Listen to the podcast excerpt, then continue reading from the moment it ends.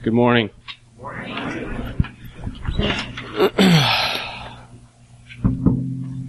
last half hour, um, I've been arguing with God about what I need to do here. I've got this message that I prepared six weeks ago that I fully intended to give this morning. And um, God got me here early and started talking to me about a different thing, different message that He wanted me to give. so what should I do?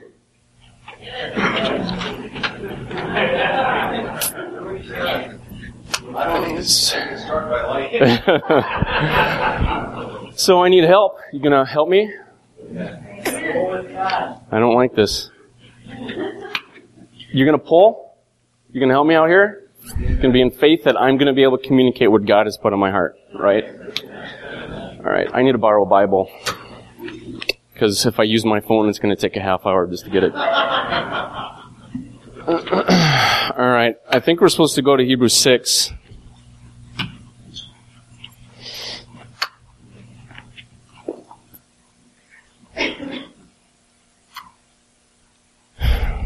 when I first started doing these messages, I told God He could not change the plan midstream. oh, he's got his own, he's got his own idea. All right. Um, let's start at 17. So when God desired to show more convincingly to the heirs of the promise the unchangeable character of his purpose, he guaranteed it with an oath. So that by two unchangeable things in which it is impossible for God to lie, we have, we who have fled for, ref, for refuge might have strong encouragement to hold fast to the hope set before us we have this sure and steadfast anchor of the soul. This hope we have is an anchor of the soul. Both sure and steadfast. Okay. So what do we do when you see in the Word, you're healed, and you don't live in healing? You're sick as a dog. What do you do when your circumstances completely contradict the promises in the Word? What do you do when God, you know, you know that you, you are convinced that your, your needs are supposed to be met, that you're supposed to live in abundance. And your circumstances are completely opposite. in the interest of full disclosure, that's where we have been. For too long. It's Five years. I have been believing and confessing my needs are met according to God's riches and glory. I'm a tither. I'm a giver.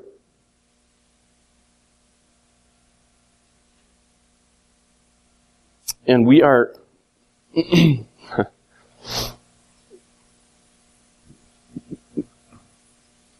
a curse is living in lack, right? Living in want of any sort is part of the curse. Why are we there? Why? Why are we there?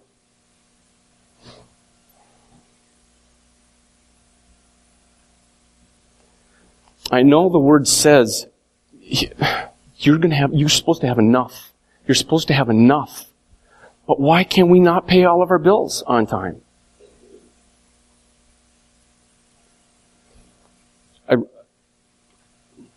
About three weeks ago, I really, I, I really got upset at God. and just when is this going to end? When is this going to end? When? What do I need to do? What am I doing wrong? and I have to, and I, and I keep coming back to, it's not your fault. God, I know it's not you. I know it is not you. You are never, you will never fail me. You will never fail. You are always faithful. I know it's me. What am I doing wrong? Where am I missing it? Why the delay? What is happening?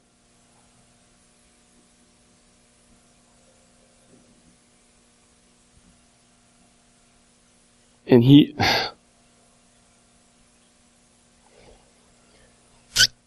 he reminded me something that he showed me 10 years ago. No, oh, I don't like this. He, he showed me before we, we bought our business 10 years ago. So it was two years before that. And I was really doing well. So it made sense. And what he told me is you're going to be a major gospel financier. I'm thinking, yeah, I can see that. We're doing good. We're making good money. And then we bought the business. I was thinking, this is it. We're going to rock it. And I'm going to be so flush with money. I'm going to be given all kinds, buckets and buckets and buckets of money.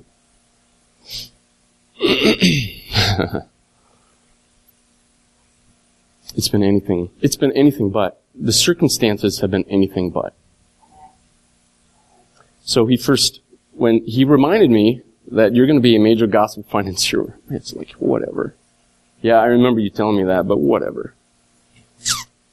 and then, but then the next thing he told me was that this is temporary. This is temporary. So I said, okay, all right. And I started to confess, okay, I am a major gospel financier. I am a major gospel financier. Every, I don't care. I don't care what my bank account looks like. I don't care that we've got creditors calling us. I don't care. We are, our family is blessed. My family is blessed and I'm a major gospel financier. I started seeing myself write out checks for $1,000, $10,000, $100,000, $1 million. Can God do it? Can God do it? You all are looking at a major gospel financier. And I am looking at a congregation full of major gospel financiers. Why not? It doesn't matter what you do. It doesn't matter who you are. Can God flush you with money? Each and every one of us. Each and every one of us. Why can't billions of dollars come from us? Each and every one of us. Collectively. Is it needed? Is it needed? Does the gospel need it? Does the body of Christ need it? Does the kingdom of God need it? Yes, why not? You know why? We're not believing for it. We don't expect it. It's got to change. I see it in my life. And it's got to change. We need to be, we need to be seeing ourselves. You know, when, when I started writing out those big checks in my mind, it's like, oh, yeah, I like that. I see that. That is, that's going to be fun. That's going to be awesome. Man, I'm starting to believe it. I'm starting to expect it. That's what it takes. Expectation. It, the devil is trying to get us distracted. He's trying to get us distracted by the circumstances, by the crap that he's putting into our lives, by what's going on in the world. He's trying to get us distracted by the curse, by the lack, by the debt, by the sickness, by the insufficiency. What do we keep our eyes on? We have to keep our eyes on God. We have to keep our eyes on His Word and what He's put into our hearts. I can I bet he's talked to a lot of you about big things, and you just aren't too sure. You don't know if you really want to believe that stuff. It's time. It is time. We are so underperforming. We are so underperforming. It's got to change. And it starts with the little things. I know part of where I've been missing it is I, you know, and where I was really arguing with God is, God, I'm, I'm talking about this stuff during offerings. I can't, I can't confess that I'm not there. But it's got to start with the little things. Where I've struggled is my giving has been based on my pocketbook. It's not been based on, there's some things that he's told me to do that I did for a little bit and then stopped because we didn't have the money. And I know that was wrong. And later he corrected me. If he tells you to give, he's enabling you. He's empowering you to give that. So it starts with the little things. We need to be faithful. We need to be faithful. Alright? Is this a congregation full of major gospel financiers? Yes. Amen. Let's pray. Father God, we thank you that we do have an anchor. We do have hope. And we need to keep our eyes on that hope. It's you. It's your word. It is the vision that you've given for us. And I thank you so much for it. I thank you that, that I am talking to a congregation full of major gospel financiers, major funders of the kingdom of God, of the purposes of God, of the plans of God. And it starts with the tithes and offerings that are given today. Bless it, prosper it, that's the start.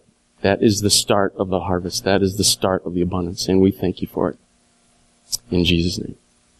Amen.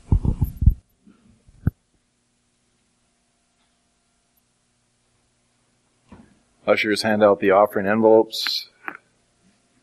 Thank you, Brian.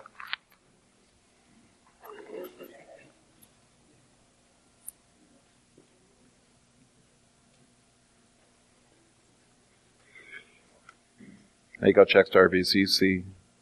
You all know what to do.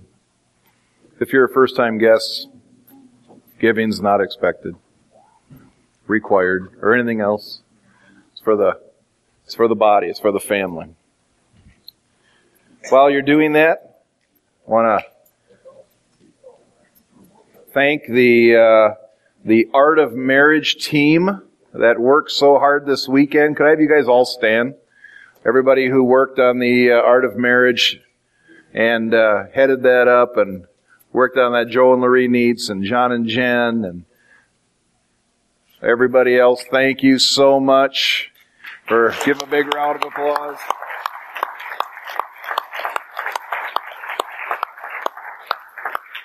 I want to apologize because what happens is I know these people for years and all of a sudden I went, names, forget it. Bless you all. You're all awesome. Whenever I get put on the spot, every once in a while I walk in the room and go, sweetheart. Uh, so it was awesome. Wonderful, wonderful time. Great opportunity to, to, uh, revisit and to recheck. It's good to recheck yourself every once in a while. You think you're going along and everything's fine and all of a sudden you know, you're, uh, uh, you, you have somebody say to you, if you were to rank your marriage from one to ten, how would you rank it? And I'm thinking, eight, nine.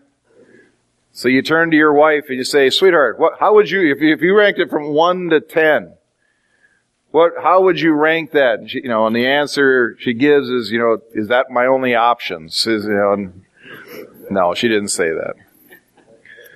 But it's, it's always good. I mean, it was a, it was awesome to have uh, Barb and Dick Mann there this weekend working on their marriage. After 53 and a half years. How many what? 56 and a half. Whoa. They still need work, right, Dick? Barb, Barb's got it all figured out, but Dick's still working on it. Is Dick here? Where is he? Wave your, wave your rocker. I can't see him, man. Oh, he's back there. I thought you did him in after the weekend. yeah. Oh, where did, what did she do with Dick? Oh, great. 56 and a half years. That's it. I'm. No, it's beautiful. It's wonderful. Thank you guys. We're going to talk a little bit about today. I'm actually going to show a, a portion of a video that was played because it was so powerful. Uh, I want you to be able to see it, but we'll see, we'll see it here in just a moment. Let's pray.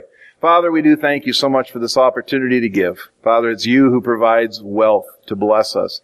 And Father, we know, just like Brian said, we don't understand all the time why we're in the situation we're at the moment, but Lord, help us to be faithful where we are right now, in whatever that means. By faith, in love, we thank you, Lord, that you'll work out all things for good. Lord, we praise you and we thank you for this opportunity. In Jesus' name, amen.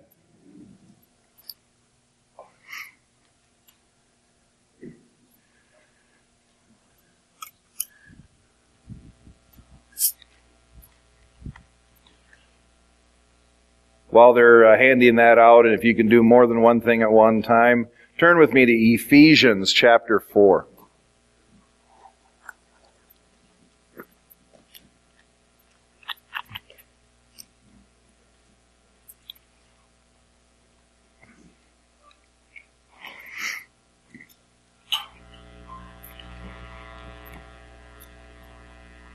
This is interesting. This past week, um, I was able to do something I haven't done in quite a while. In the New Testament, one of the expectations and requirements for leaders is to just get away and pray sometimes. And I know that. I've known that for years. I've known for 20 plus years in doing this that it's good to just get away sometimes and pray and to not pray about anything specific. Oh Lord, oh God, help me with this person or that person. No, just going and listening for His voice. And I was able to do that and, and I've purposed in my heart to, to section off one day a week where I just do that. I'm still available. Obviously, I have the electronic leash on, uh, the, the cell phone. If anybody needs me, I'll be there. But it was good to just get away and to go and just spend some time listening to God and, and praying. So that's what I'm going to be doing on Tuesdays. I'm going to be uh, purposing to to set that time away uh, to get away with the Lord and, and to pray. And during that time, um, God spoke to me about something and was very strong in my heart. And the more I prayed about it, the stronger it got. And what was interesting as the week went on, he just reinforced it in many different ways. And then the marriage uh, weekend, the marriage, uh, the the uh, art of marriage seminar, completely filled it out. Just went, it was like, yeah, the way this works in marriage is really the way that it works, should work within the whole body. Not yet. Not yet. Way to go, John. Nice job. All right. The video will be coming. I'll give you the cue. The cue will be. Not yet. Ephesians chapter 4. Ephesians chapter 4 beginning with verse 1. I therefore, a prisoner for the Lord, urge you to walk in a manner worthy of the calling to which you have been called.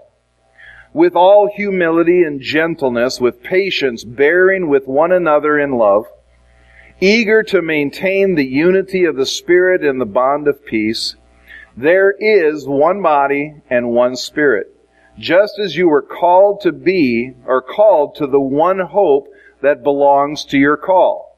One Lord, one faith, one baptism, one God and Father of all, who is over all and through all and in all.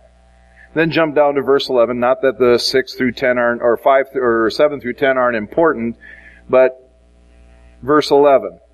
And he gave the apostles, the prophets, the evangelists, the shepherds, and the teachers to equip the saints for the work of the ministry, for building up the body of Christ, until we all attain to the unity of the faith and of the knowledge of the Son of God to mature manhood, to the measure of the stature of the fullness of Christ, so that we may no longer be children tossed to and fro by the waves and carried about by every wind of doctrine, by human cunning, by craftiness and deceitful schemes. Rather, speaking the truth in love, we are to grow up in every way into Him who is the head, into Christ, from whom the whole body, joined and held together by every joint with which it is equipped, when each part is working properly, makes the whole body grow so that it builds itself up in love.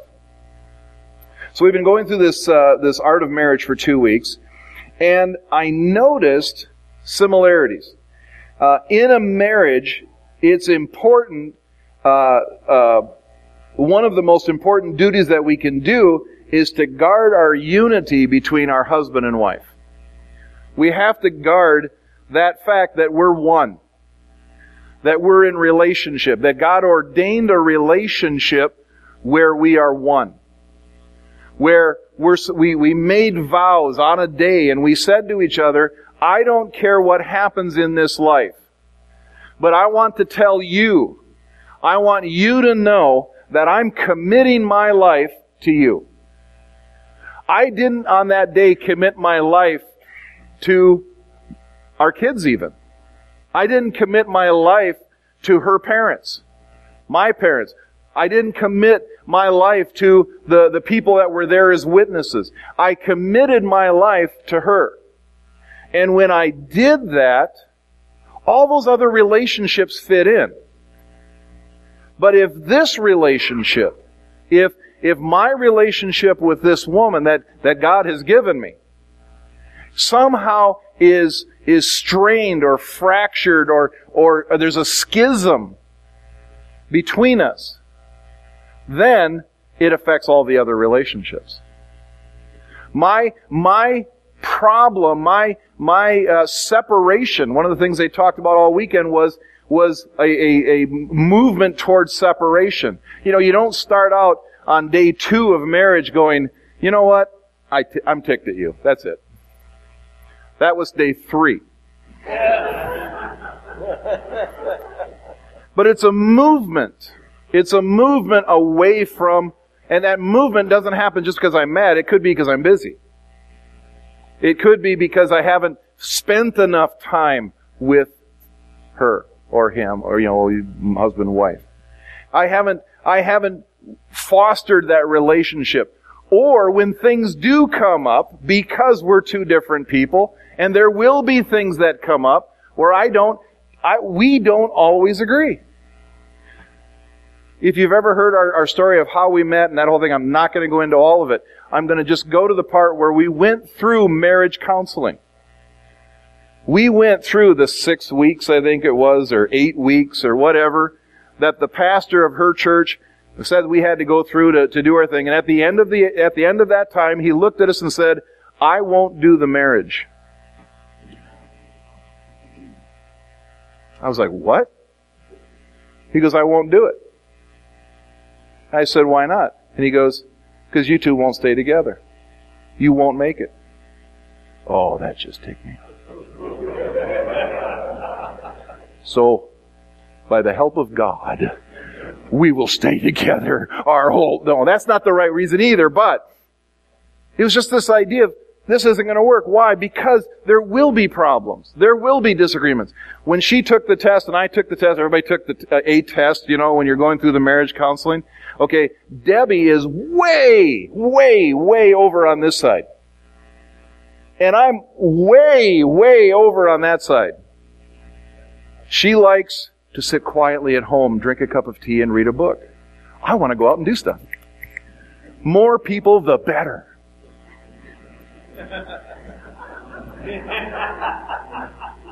I like sunny, warm climates. She likes Minnesota.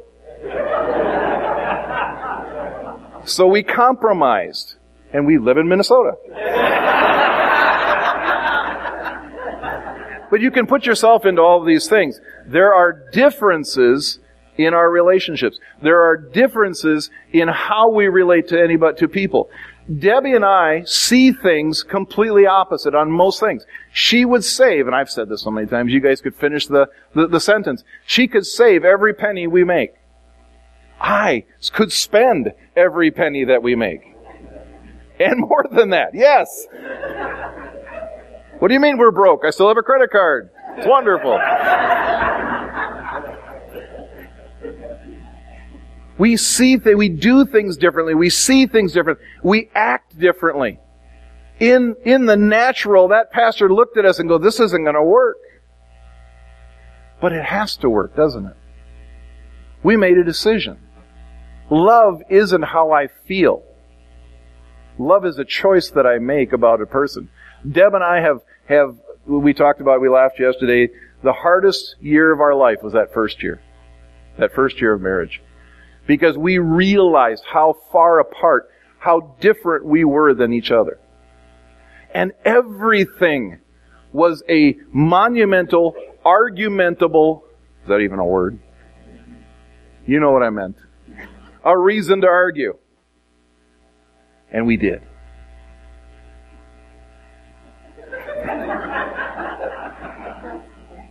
Aggressively, yes. okay.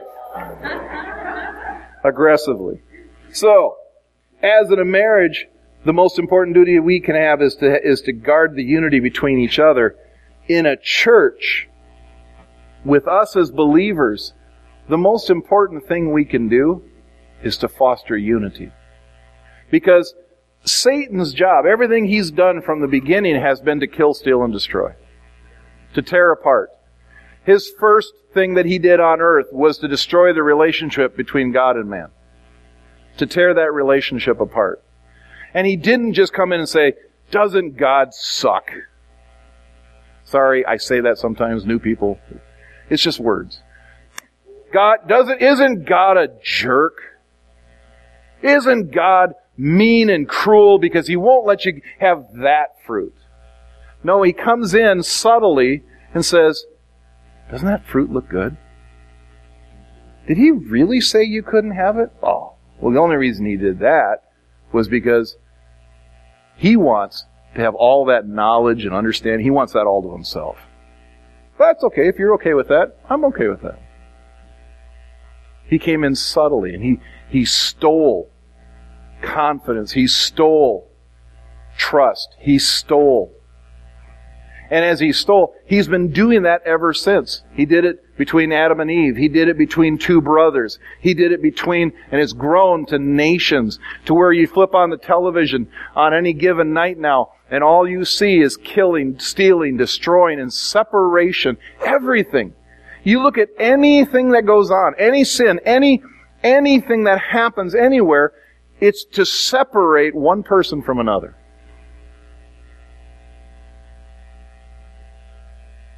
So how much more does he want to do that here? How much more does he want to do that in a body of believers who have an answer to the problem?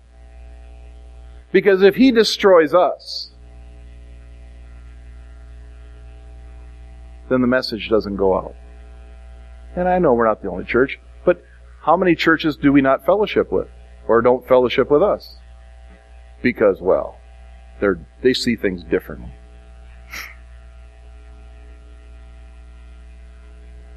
The first time that there was a church split in that first century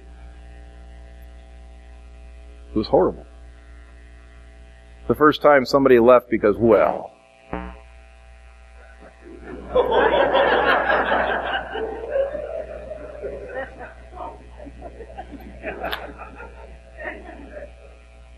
I just had an idea.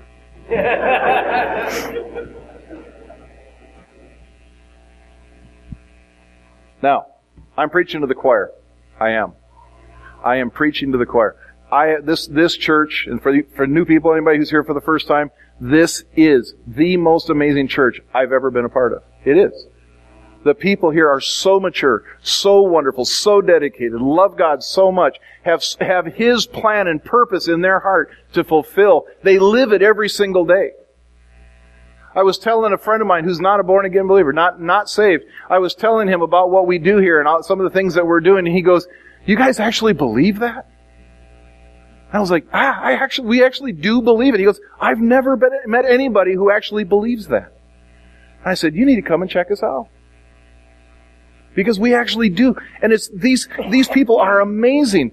But here's the deal. If we are at 95% unity, which I, I think we're pretty close to that, 95% unity,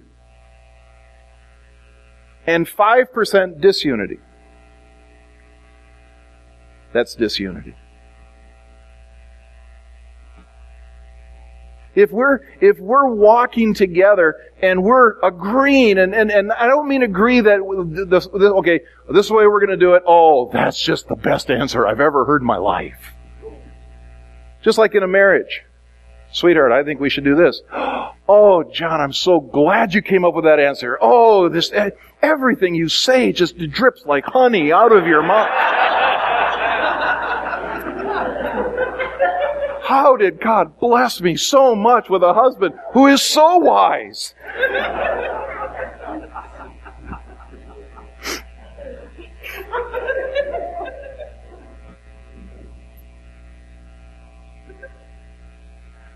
Somebody leads.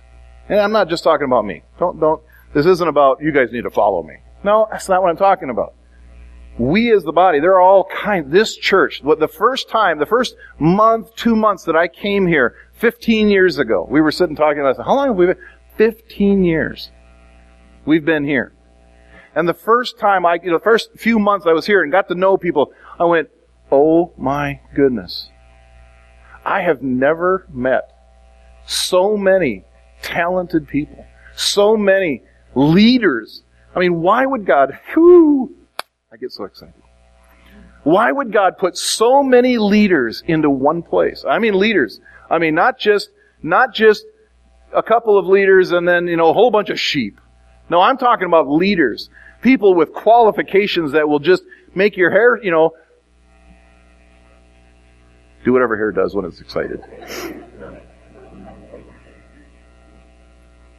Why would God do that? And then when Pastor Dan came to me and said, you know, the, Lord spoke to me. I'm going to be moving on. Going to be doing some, some uh, foreign ministry. It's time to turn the church over to you. My first prayer, I'm not kidding you, my, my first prayer was, God, don't let me screw this up.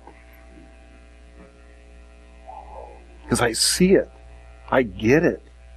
There is a reason that we exist. It's a huge reason. God's put a vision in our heart to reach this valley from Solon Springs all the way to Prescott. 100 miles in both directions. Yes, there's all kinds of churches. Well, let's work with them. I'm not saying we're the only church in that we're going to do it. No, we work together with all the other bodies. And then, and then where there isn't a body, we'll start a church. Because every little town needs a church.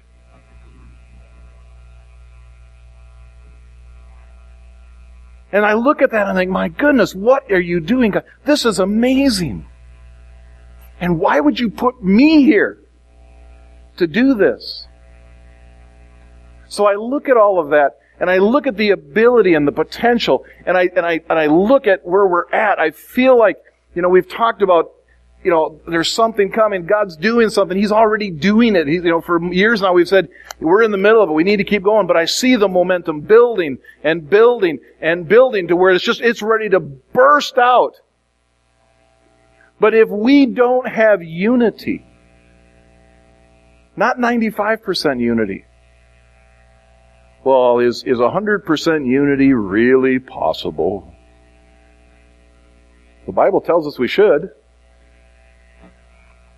God calls us to it. We've said this many times. If it says that we should and He calls us to it, He's not just saying, shoot for 100%, but when you fall short, I'll be there to pick you up. No, He expects us to try to, to put our heart towards that goal. How do we do that? How do we do that?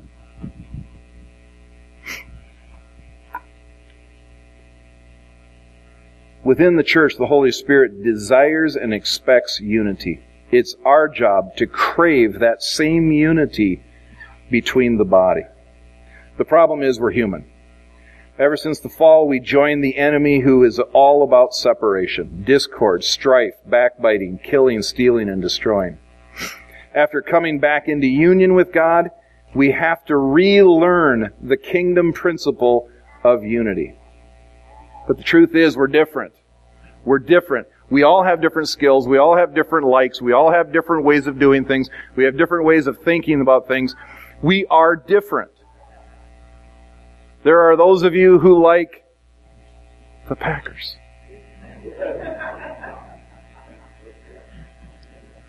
And then there's us who put up with the Vikings. There are differences all over the place, but differences are good. The thing is, we look at differences and say, oh, that's bad. Because you, you know, it, the things that actually drew De- me to Deb are the things that she is and that I'm not. Why does God put you with somebody who is different and opposite? To complete you. But in that completion is struggle. The struggle is not because you do it wrong and I do it right. Well, that is how, that is the struggle. I think my way is the best and your way is wrong. You need to do it my way. It don't work that way. I mean, it works that way if might makes right and you don't really want to have a relationship with that person. What really works, and I, I love the, and I don't want, I don't want to quote the, I just, we could just turn on the video and watch the whole six, six plus hours of it. But unity means I'm going to prefer you. I'm going to trust you. I'm going to believe in you even though I don't agree with you. I'm going to humble myself and I'm going to lift you up. I'm going to be who I am, you be who you are, and let's, let's enjoy each other and let's respect each other and let's, let's celebrate what you're strong at and what I'm not the, the most, the part I like the most about all of it, and that's, I'm going to actually show, want them to show this, this video, is that there are differences, but those differences, when brought together, bring beauty. How many of you played an instrument at some point in time in your life? Wow, yeah. How many of you had to because your parents said you're playing the trombone? That's the way. Yeah, yeah, exactly. Had to. How many of you played in a band, like a band, uh, and I don't mean a rock band. I mean a, like a band, school band, school band, or the orchestra. All the orchestra people. I thought they'd be excited. Woo! Yeah, orchestra. The orchestra people. How many? How many played violin? Jerry's not here today. I was going to pick on Jerry, but how many how many people? Kathy played violin. Anybody play the timpani? Drums? Ooh, yeah, drums. No, too long of a story. I can't go there. Ask me later sometime. Debbie plays drums. She played drums in a worship band one time. It was just beautiful because here they're playing this rock song and she's wearing this flowing, you know, dress. It was beautiful with flowers on it. She's behind the drums. Just did not look right. All right.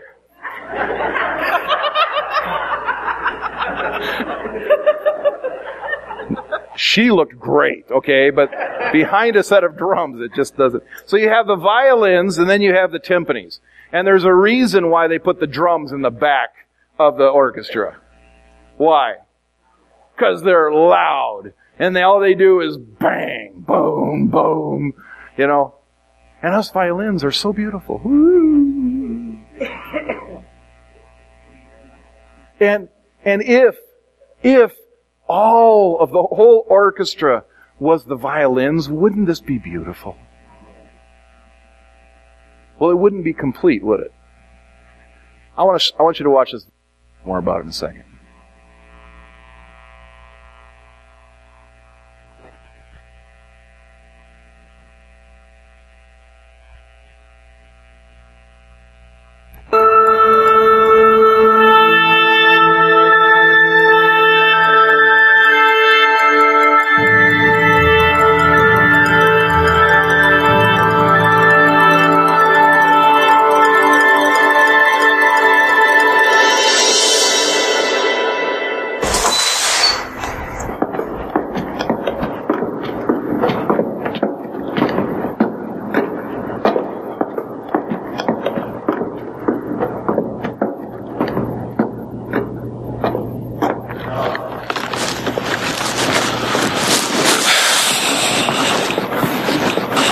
Looks like you guys are all ready for the concert, I guess.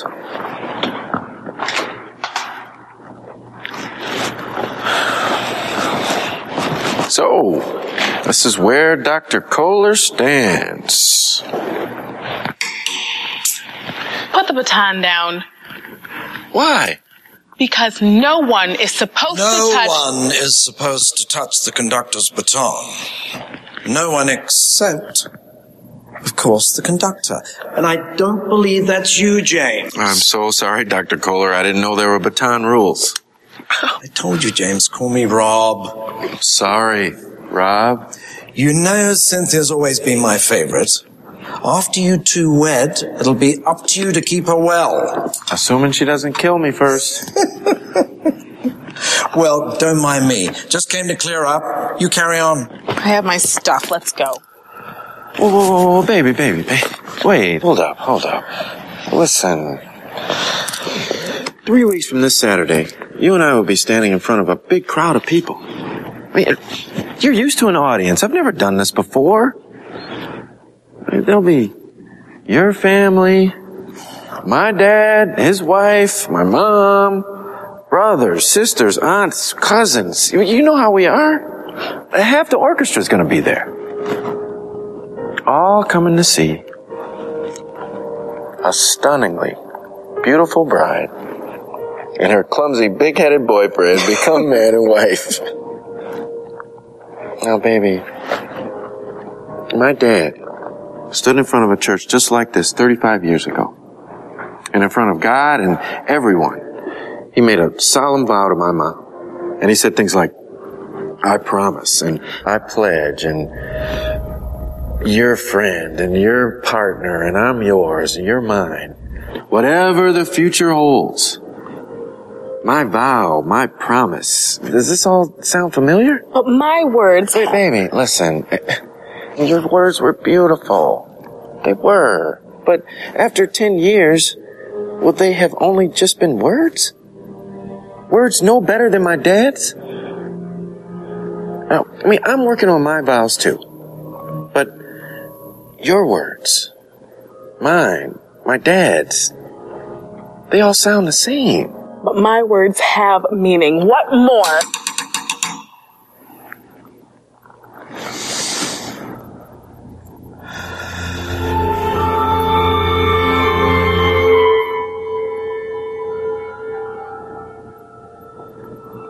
In music, there is beauty in opposition. We call it dissonance, when notes clash.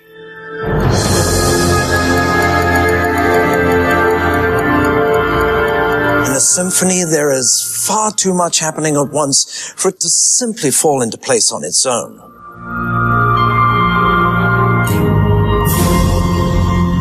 Dissonance, you see, is only ever fully appreciated when there is resolve into harmony. Alone, these instruments have beauty. But when they join, there'll either be harmony or their notes will clash and tragically fall apart. So, how do all the instruments of my repertoire stand together? Because the life beats behind all my instruments know that it's not enough to play from the same sheet of music.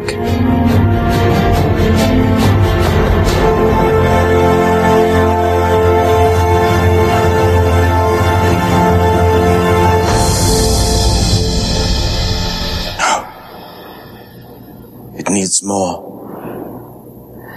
They know they must look to the conductor for their parts to stand resolved with meaning and harmony. For all time, look to the conductor.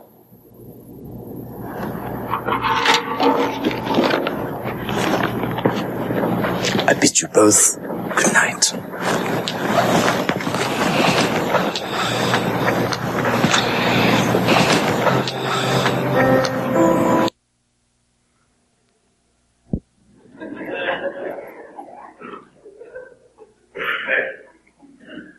Orchestras are amazing. Orchestras are, listening to an orchestra is amazing.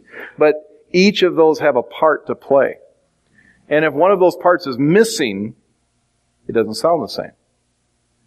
Or if, if the piccolo says, I am so sick and tired of the drum sounding, always beating over my solo, I'm going to play louder now so that that drum will be heard in the way it should be heard and should be quiet. The thing is, we do that in the body. When we do that in the body, if we don't appreciate what each other brings to the table, then what we do is not just, as in a marriage, not just don't appreciate it, we also start to try to shelve it. And we push it to the side. Orchestra is a beautiful way to explain unity. Because when done right, when done in unity, it's, it's powerful. It moves you. That's what the church is supposed to do. We're supposed to move the world. The New Testament says the men who have been turning the world upside down have come here now. And why were they turning the world upside down? It's because they were in unity. They were all together in one place, in one accord. And when they were, the Holy Spirit fell. And 5,000 people got saved that day. Why don't we see 5,000 people getting saved every day?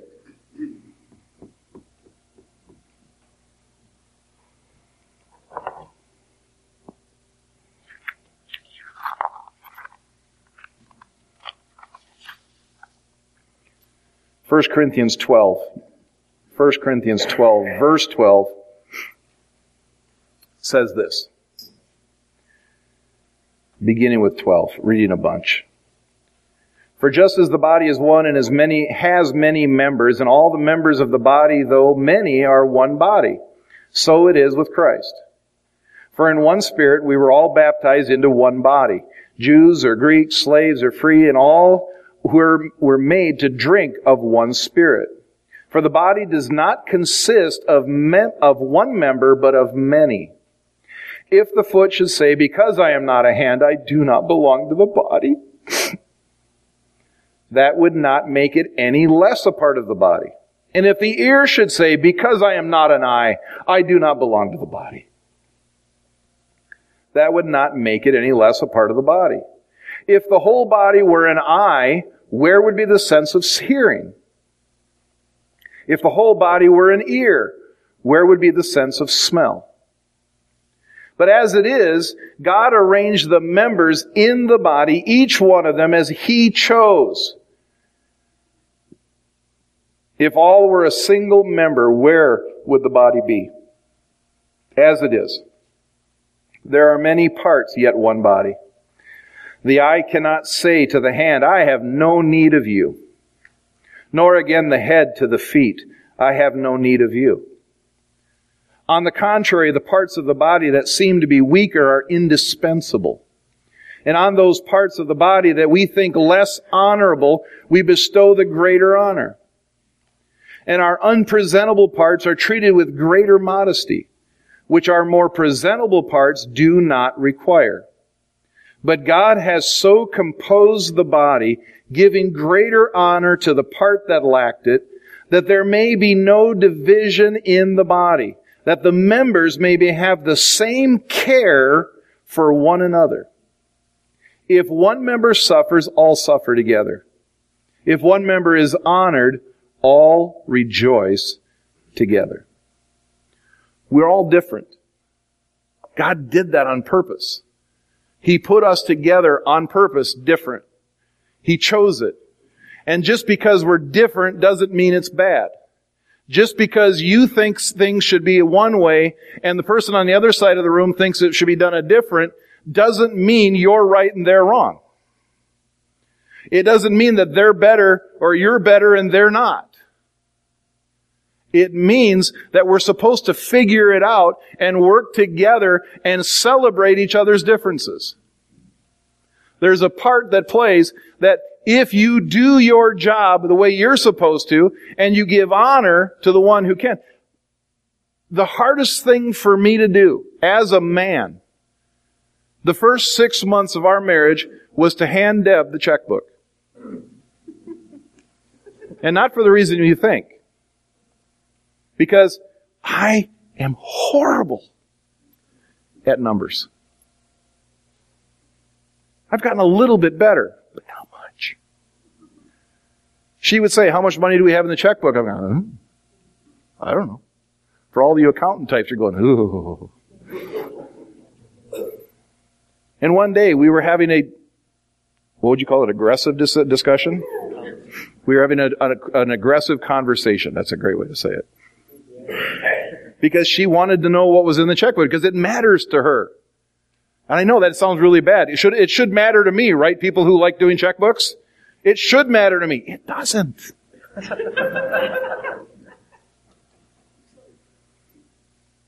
now, she, and back then, she felt like, what kind of a person doesn't care what's in the checkbook? And I'm thinking, what kind of a person puts numbers above fun?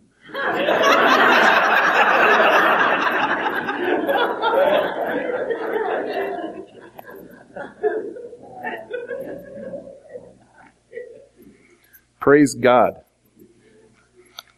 for people who put numbers above fun. because that means the fun can keep going, you know? The problem with the, with running out of money is the fun stops. Not, not really, but you know what I'm saying. But we're all different. And if we don't celebrate, that means we don't just don't agree and we don't like. I mean, we can, what we do is we start to distance ourselves from that person, leaving that person vulnerable. If they do it differently than we do. I don't like. See, I could put a whole bunch of names in there, but I'm not going to do it because there's, there's, let's do it this way. Let's do it. I need 11 volunteers. I need 11 volunteers. One is Jen, because I already talked to her and she's going to be, she's going to be a volunteer. I was thinking guinea pig, but I know what's going to happen. It's not like a test. I know what's about to happen. So Jen is number one. I need 11 volunteers. Everybody volunteer quick. Yeah, see how you are. Brian, Jeff, Brian. I'm, I'm, I'm on a roll here. Ted. All right, we got five. We've got five guys. Now I need five ladies. One, Debbie, you're up here. All right, Lorna. That's three. I need two more ladies. All right, good. Yolanda, come on up here. Greg's in the skirt. Greg's in, no, no, no, no, no. No, no, no, no, no, no. All right. How many of you here have ever done a trust fall? You know what a trust fall is? Okay. So, look up here real quick. Here's the next slide. The next slide. Thank you. Trust fall. You Kind of see the idea there? One person is standing on an elevated position. The other Others are behind the person on the elevated area.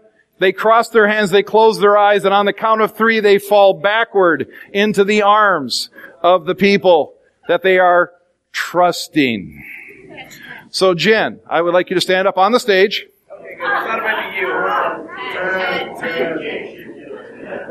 What did I just say? Catch. Oh, Ted. Yeah, yeah, no. Uh, then we would have to see a healing service and. Now, Jen's job is to turn around and she's going to face the other wall and she's not going to look back at all.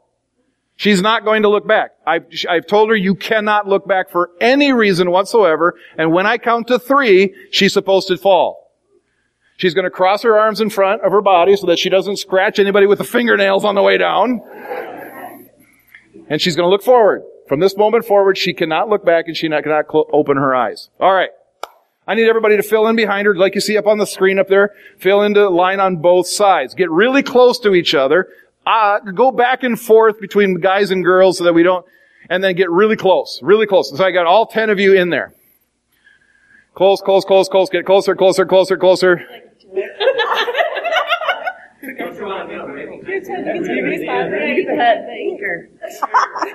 There we go.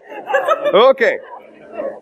So what Jen's going to do is she is going to, at the count of three, she's going to fall back in. You know, Jen, I think it'd be a lot cooler if we went to the higher level. It really would. Yeah, it would. It would be really.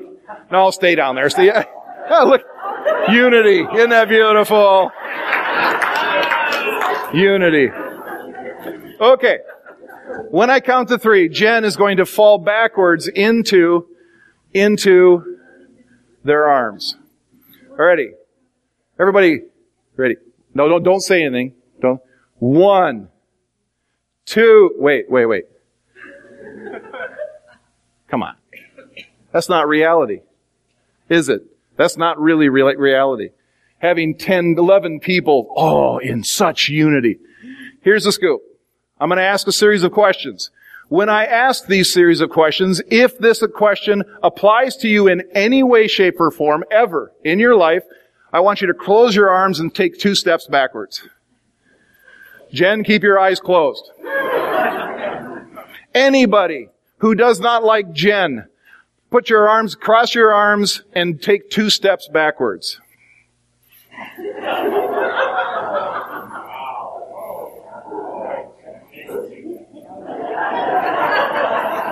Don't give her any hints. My wife is so nice. Nobody moved.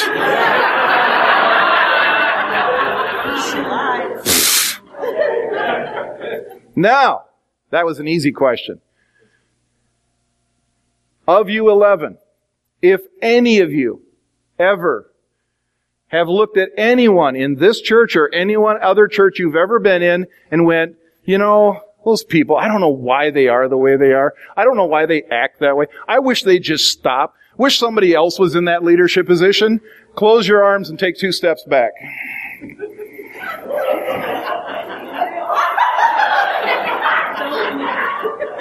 Ready? One. Two. You guys, no, look at you guys. Do you get my point? When we talk about somebody else, when we, you're not, okay, yeah, maybe you just said it to your favorite, your best friend. Now, here's the deal. I've done it too. Keep your eyes closed, Jen. I've done it too. There was a lady in the, in the, at Abundant Life. I'll even get more specific. I won't tell you who it was. Some of you know her. Some of you know exactly what I'm talking about because I've used this example before. There was a lady at the church over at Abundant Life, and I did not like her. Didn't like her. I mean, I really didn't like her. I would see her come through the front door and I went, oh, yeah, great, okay. And I would go over by my friends. I would ignore. Then I became one of the pastors. I became the youth pastor. Well, people want to talk to you at times when you're in a leadership position and I would see her come through the door and I was like, oh, great. Pastor John. Oh, you know that feeling? You know that feeling when you just kind of cringe inside? You all know that. Yeah, because you'd have backed up too. You're like, oh, I don't like that person. This woman drove me nuts. Every button that could be pushed in me, she pushed. Was it Jen? John just asked if it was you, Jen. Now, I picked Jen for two very good reasons. For two very good reasons. Number one, because she's small. That's why I'm not up there. Number two, the reason I picked Jen is I've always described Jen, I don't know if she even knows that I describe her this way. Whenever I'm talking to somebody that I don't, that doesn't know her, and I'm describing her, I describe her, she is my favorite Christian. She is. She's my favorite Christian. Always, ever since I've met her, she has been my favorite Christian. Why? Because we get along? yeah. Because we've always, the feeling's gone, no, it's not yet. No, it's not yet. Just wait. Hang on. Hang on. Trust. Trust. Is it because we've always seen eye to eye on all spiritual and, and uh, relational and all matters? No. Is it because, no, it's because, see, this is too personal. Gonna, I gotta make jokes of it. The reason is I was there when she got saved.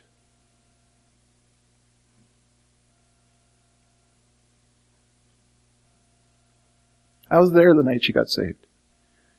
And then she started coming to our small group and drove me nuts week after week after week with incessant questions about everything.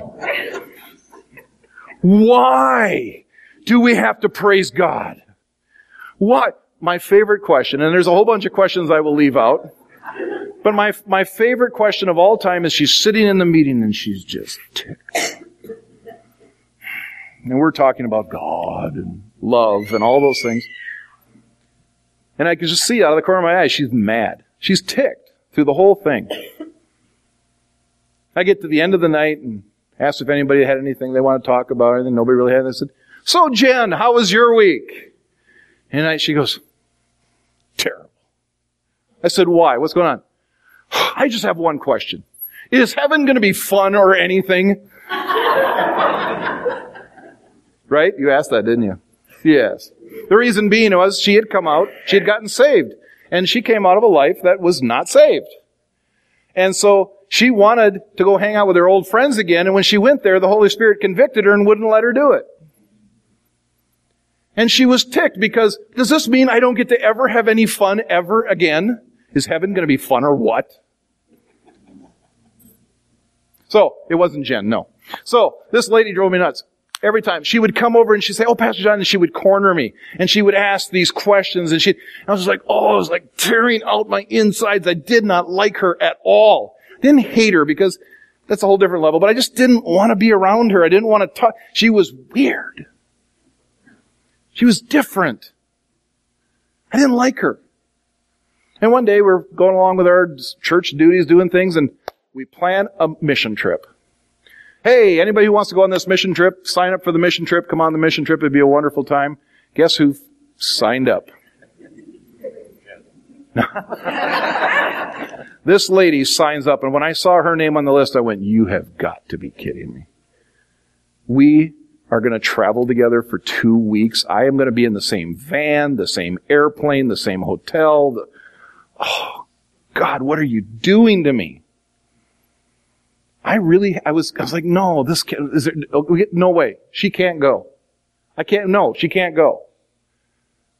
I began to pray about it. Guess what God said? She is going. So she went. And the first day, she drove me nuts. And the second day, she drove me nuts. And then God convicted me and He said, knock it off. Knock it off. I know you don't like her. I do.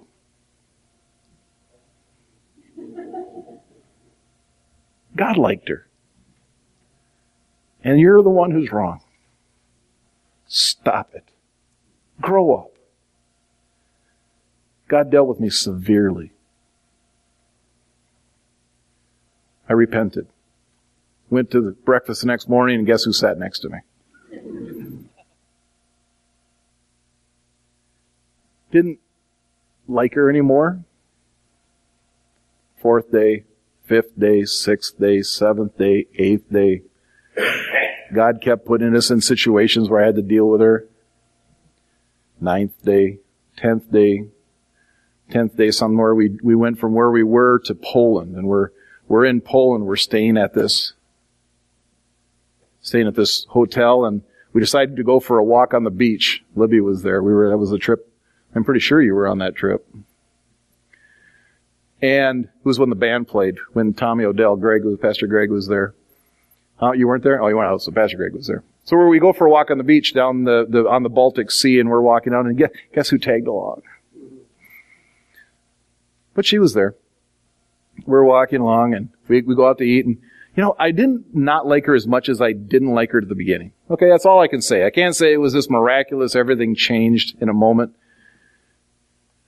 We're what, get done with dinner and we're walking back and all of a sudden we're in Poland. Okay, think of Poland. It was a Friday or a Saturday night and all of a sudden way off in the distance we hear and I'm thinking, that sounds cool. Let's go check it out. So we follow the, the sound. We're going through all these streets. We come to this humongous square. And there was this polka band playing, mm, mm, mm, and there were hundreds of people polkaing around. And I'm standing there, and all of a sudden, here's the moment. Here's that quick, all of a sudden something changed moment. I, you know, before that was nothing. Okay, I, okay, I don't like her as much as I should, but I, I don't dislike her. I'm standing there, and I, out of the corner of my eye, I turn, and here she is.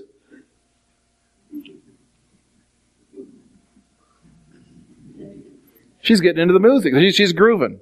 Now I have to uh, just put it into context. She's about 50-ish, maybe late 50-ish. Grandmotherly, you know, not that 50 year olds are grandmotherly.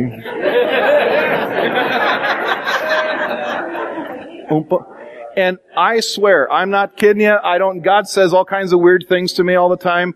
He said, dance with her.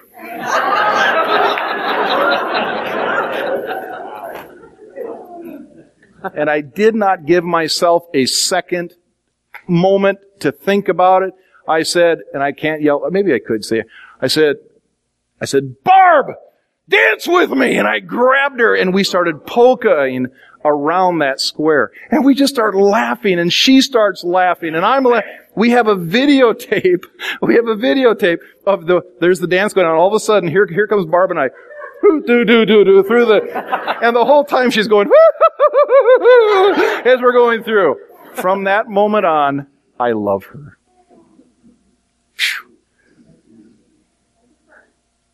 A.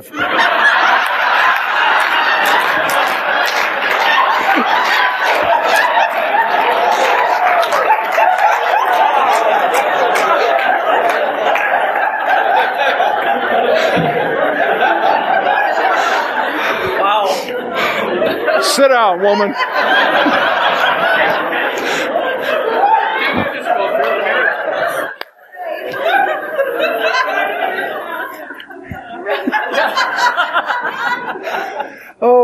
She's changing. Yeah. Look out, people. She's, she's awesome. I love that woman. More than I love Barb. Okay, so. So, what did it take? It took me listening to God, softening my heart, allowing Him to do a work in my heart, repenting, and letting Him do it. Right now, close your eyes. This hasn't been about any individual. This hasn't been about anything in particular. I, am I'm, I'm like, this is 95. Our church is amazing. But I want to be 100% in unity. 100%. If there's anybody, anybody that God has convicted you of doing this whole thing, repent. Ask Him to forgive you. Ask Him to deal with your heart. Ask Him to move powerfully in your life and to change the way you think. Father, I'm sorry. I'm sorry the way I've thought. I'm sorry the way I've opinions that I've had against people. Father, I'm sorry. I repent of that sin, because that's sin. Father, change my heart. Change my heart towards that person, those people. Help me to see the gift that you've given the body through them. Help me, Father, in Jesus' name. Amen. Stand up, Jen.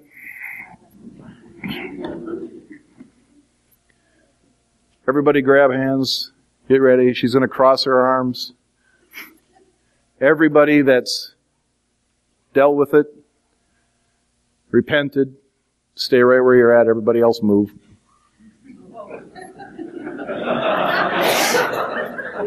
Good. One, two, three. Go!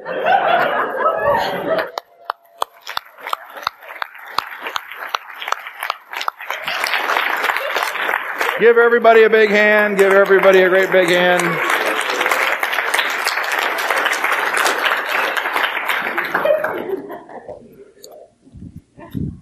All right. To do what God wants us to do. To go where He wants us to go. To fulfill that what He wants us to fulfill. We have to be in unity. You more than likely need the very person that's been driving you nuts to ful- be fulfilled to the level. God wouldn't have put him in your life if there wasn't a reason. And usually the one that drives you the, drives you nuts the most is the very one that's going to bring you to the next level. To bring you to the fullness of what God has called you to do and to be. Don't shut him out of your life. Love. Forgive. Change. You change. Everybody wants change, but nobody wants to be the first one to change. Except Christians. God gives us the heart to change. Amen?